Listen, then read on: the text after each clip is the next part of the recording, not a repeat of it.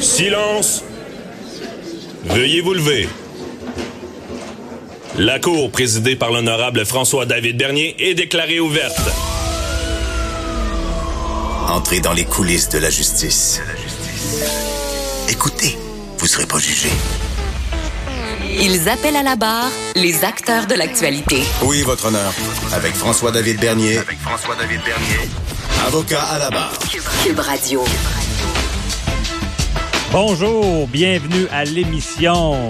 Nous sommes en direct du festival d'été euh, sur Grande Allée, en face du Château Laurier. On vous invite toujours à venir nous, nous voir, nous jaser ça, comme on dit.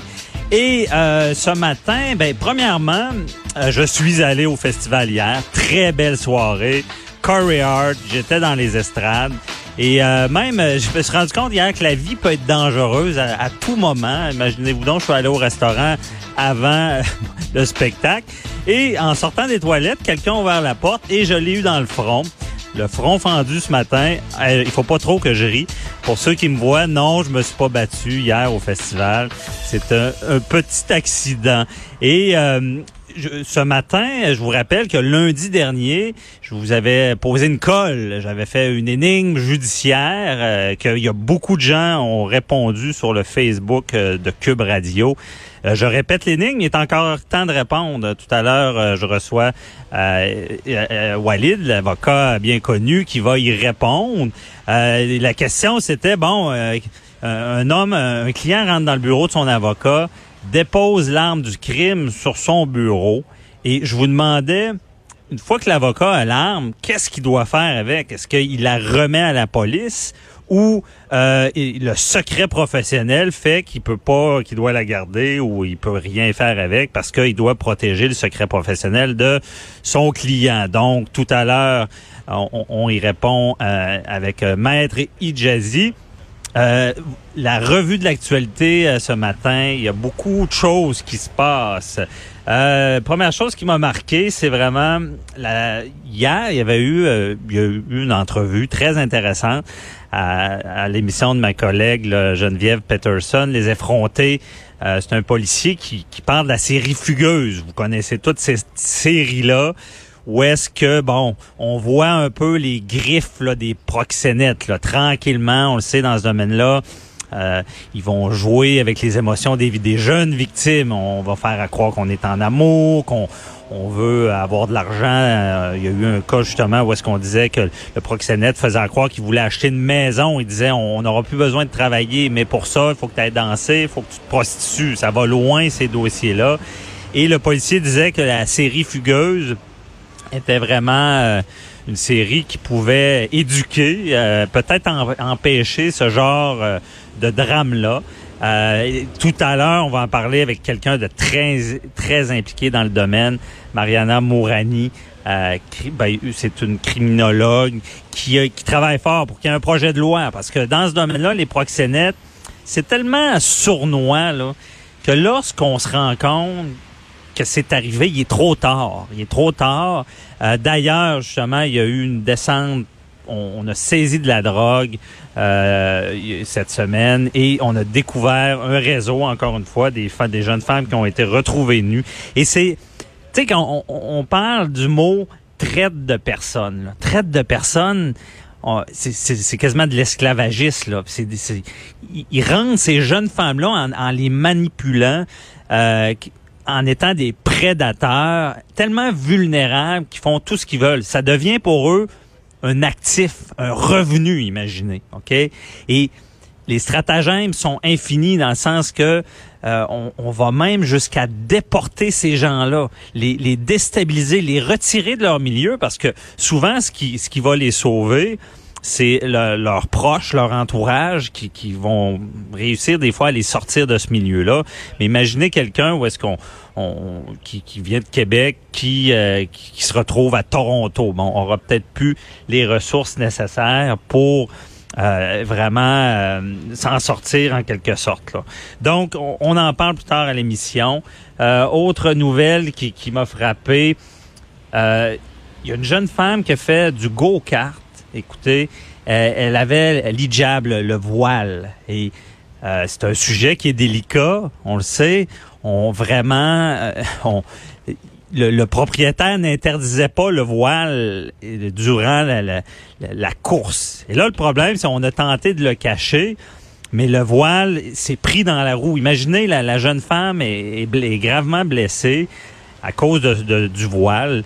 Et c'est un sujet qui est tellement délicat que c'est dur de, de, de vraiment d'arriver puis de l'interdire. Mais moi, je trouve ça frappant parce que à quelque part, c'est pas une question de religion dans ce dossier-là, c'est c'est une question de sécurité.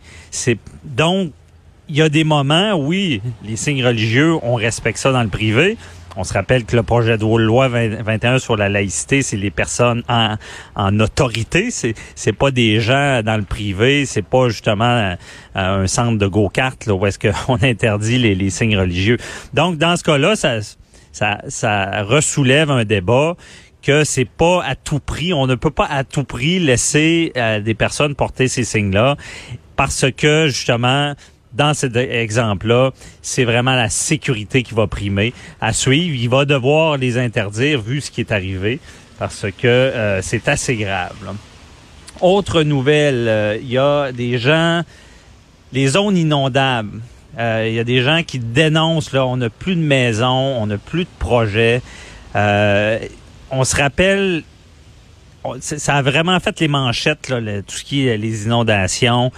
Euh, on, en a parlé, le gouvernement est intervenu, on, tente de trouver des solutions euh, concrètes pour aider ces gens-là. Mais une fois que la lumière s'éteint sur eux, le spotlight des médias, ben, il reste que ces gens-là sont en détresse, ils ont vraiment besoin de d'aide, mais à quelque part, tu sais, je veux dire, euh, on, oublie le dommage que, que ça, ça, ça, ça a fait parce que lorsqu'on est affecté, imaginez, c'est notre maison, notre cocon. Euh, on, on c'est souvent ces gens-là peuvent sont exposés à des dépressions. C'est vraiment, c'est vraiment une, une problématique qu'il faut continuer à parler. Il faut que l'aide arrive. Et souvent, il y, a, il y, a, des sinistrés qui se ramassent entre deux chaises, comme on dit. Bon, est-ce qu'il était assuré? Est-ce qu'il était dans une zone inondable? Est-ce que c'est l'aide du gouvernement? Est-ce qu'ils sont éligibles? Euh, Il y a tout une procédure administrative qui fait que des fois c'est long avant d'avoir les montants et être indemnisé. Et là, sur papier, ça paraît bien. Bon, OK, voici, vous avez un dommage, euh, vous aurez éventuellement une indemnité. Mais imaginez concrètement, dans le quotidien, ne pas avoir de ressources et avoir tout perdu. C'est des gens qui, traversent des, des, périodes très, très difficiles et on est avec eux. faut pas arrêter d'en parler. Autre nouvelle, euh, bon, connaissez Dieu donné. Dieu donné qui est, euh, qui, est un humoriste français très controversé. Euh, il avait même prévu un spectacle au, Québec et ça, je crois que ça avait été annulé. Euh, à plusieurs places. Là, je veux dire, c'est un, humoriste qui, qui, jouait avec les frontières de l'humour et euh, a franchi certaines lignes dans ce domaine-là. Mais c'est une nouvelle, dans le fond, lui, lui, c'est pas en lien avec son humour, c'est en lien avec une fraude fiscale, imaginez-vous bien. Euh, il, y, aurait deux ans de, de, de, prison, une fraude fiscale, parce que lorsqu'on on, a des revenus, euh, on essaiera d'en parler peut-être la semaine prochaine avec euh, on a un avocat fiscaliste là euh, qui pourrait nous expliquer ça. C'est vraiment ça peut être problématique si tout n'est pas déclaré.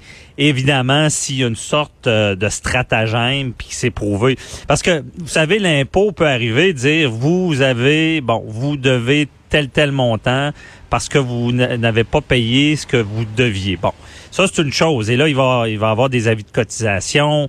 Euh, si on paye pas, ben, le gouvernement, et que ce soit en France ou ici, est assez fort, a beaucoup de moyens pour aller chercher son argent. Mais ça, c'est pas ce qu'on appelle la fraude. Par contre, des fois, ça va plus loin. On réussit à prouver que la, personne a manigancé donc, il a, il fait exprès, c'est quasiment comme l'intention criminelle, il a fait exprès pour cacher de l'argent, ben là, c'est là qu'on va parler de prison, puis c'est là qu'on va parler d'actes criminels, de fraude. Je disais, c'est quasiment, c'est ça, hein, c'est un acte criminel, ça prend l'intention, et ça semble être le, cas pour euh, Dieu donné. À l'émission aussi, un sujet qui nous interpelle, c'est euh, l'intimidation chez les jeunes. L'intimidation chez les jeunes, c'est un fléau, on le sait. On va en parler tout à l'heure avec Cathy Tétrault. Euh, imaginez, là, en France, il y, aurait une adolescente, ben, il y aurait une adolescente qui s'est suicidée, ça c'est certain. Et ça serait à cause de l'intimidation. On a même déjà vu ça au Québec. C'est dur faire le lien, mais c'est vraiment dur faire le lien. Mais des fois, ce qu'on, ce qui ressort une fois que la personne s'est suicidée, c'est des messages d'intimidation, des messages de détresse, euh, et on, se rend compte qu'il y a un suicide. On, on, fait le lien. Et ce qu'on dit, c'est que les adolescents sont vulnérables à ça. Il faut en parler parce que euh, avant, l'intimidation, c'était à l'école, ça restait là, on revenait à la maison, on s'en sortait. Mais maintenant, ça suit les jeunes partout. Les réseaux sociaux sont dans leur chambre, c'est partout. Donc, sujet euh, assez grave. Euh, on va parler dans, dans pas longtemps aussi euh, avec euh, Matt Sharon Otis. Et ben, c'est pas l'intimidation, mais on va parler des changements de nom, des, des transsexuels qui vivent aussi ce genre d'intimidation-là. Récemment, les droits ont changé pour eux. On, on a mis en, en place des, des, des, mesures qui fait ben, qu'il y a moins d'intimidation, puis on reconnaît le changement de sexe. Vous êtes à l'écoute de Avocat à la barre.